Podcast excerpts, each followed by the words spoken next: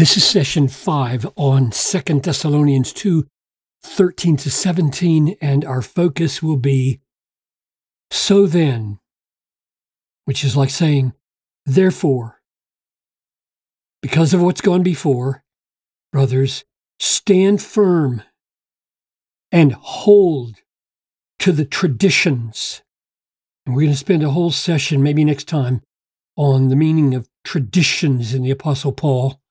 There are good traditions and bad traditions that you were taught either by our spoken word or by our letter. Father, as we devote this session to standing firm in view of what's gone before, show us what it is to hold fast and to stand rather than to fall, and how it's rooted in these glorious realities, and thus produce this in us, I pray, we don't want to be fragile people.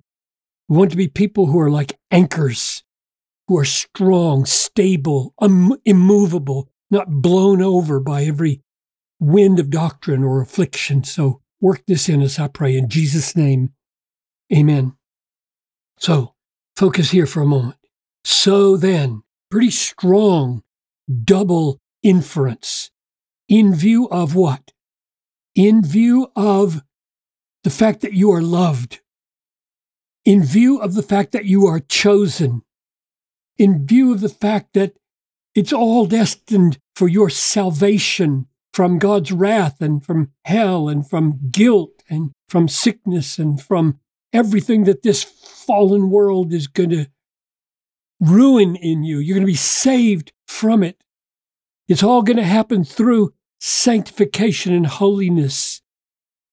It's going to be through faith in the truth. It's going to be owing to a sovereign call in your life that comes to you through the gospel, and it's going to result in your possessing the glory of the Lord.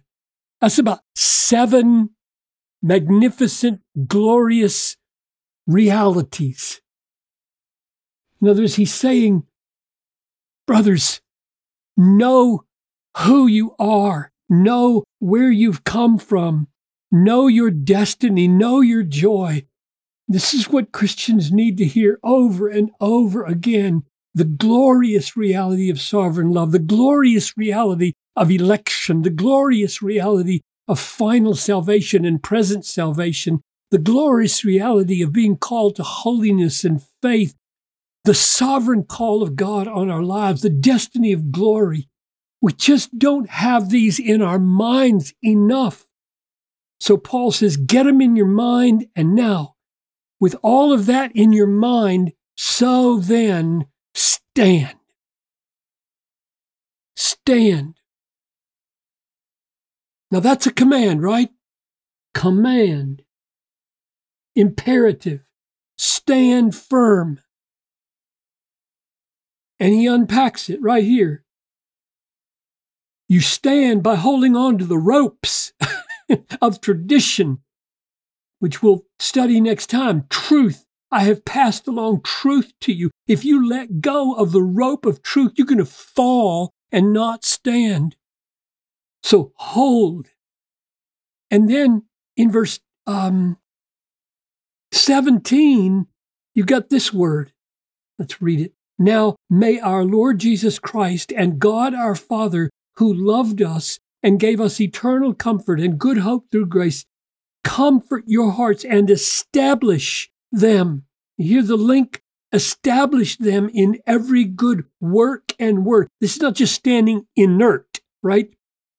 Standing with your arms folded in the wind, saying, Oh, I'm strong. The wind hasn't blown me over. No, you are doing good work and you're opening your mouth with the gospel and you're stood by the Lord for that. But notice what it is. This is not a command. What is it?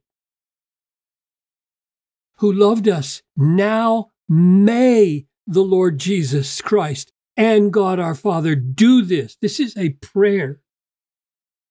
It's a wish directed to God, right? Oh God, Jesus, Father, establish them, establish them, make this happen. Let that sink in. Here comes a command followed by a prayer that God would do it. And then jump, what, three verses later? 3 3.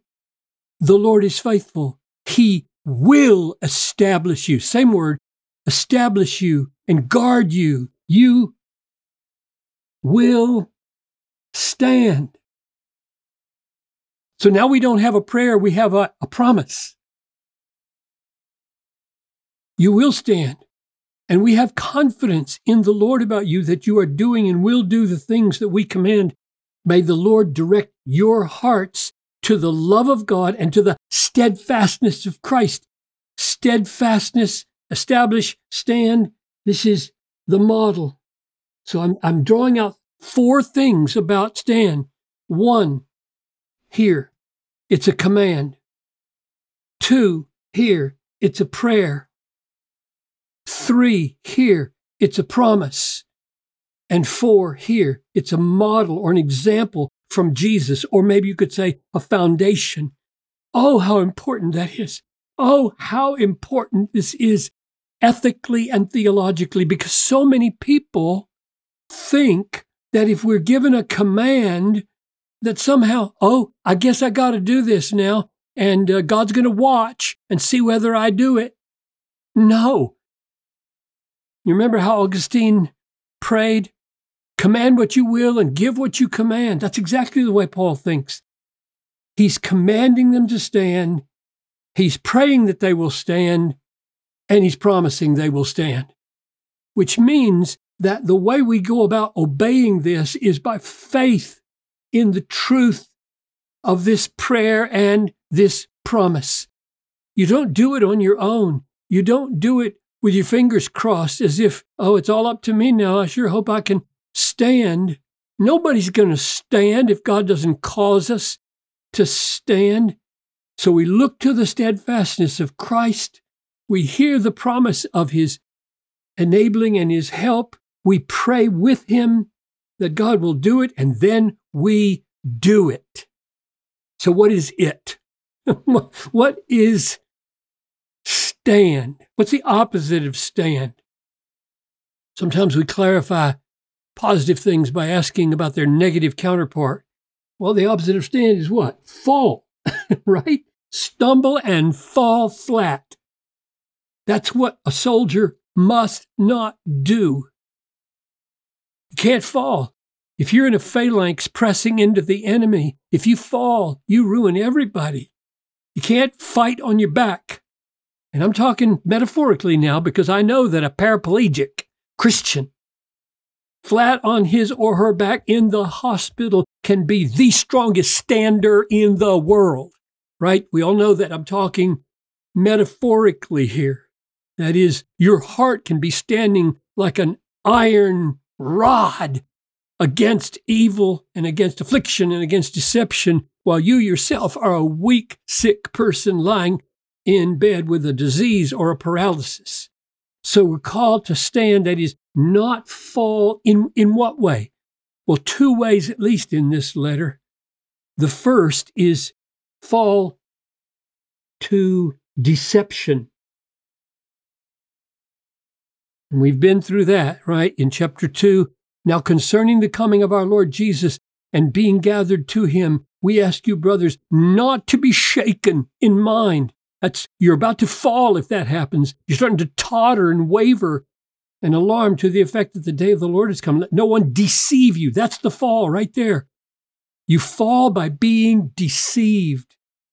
The coming of the lawless one will be with wicked deception for those who are perishing because they refuse to love the truth, hold fast the traditions and love them, and so be saved. They did not believe the truth, but had pleasure in unrighteousness, and there they went flat on their backs because of their love affair with unrighteousness, and they were deceived into falling. That's one kind of falling. Here's the other one from chapter 1.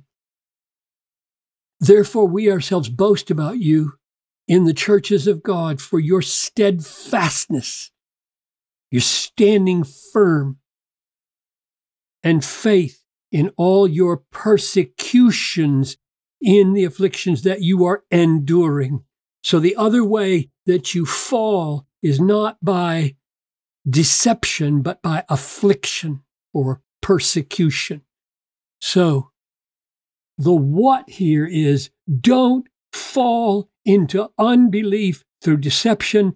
Don't fall into unbelief through affliction, but rather stand by holding fast to this promise. He will establish you.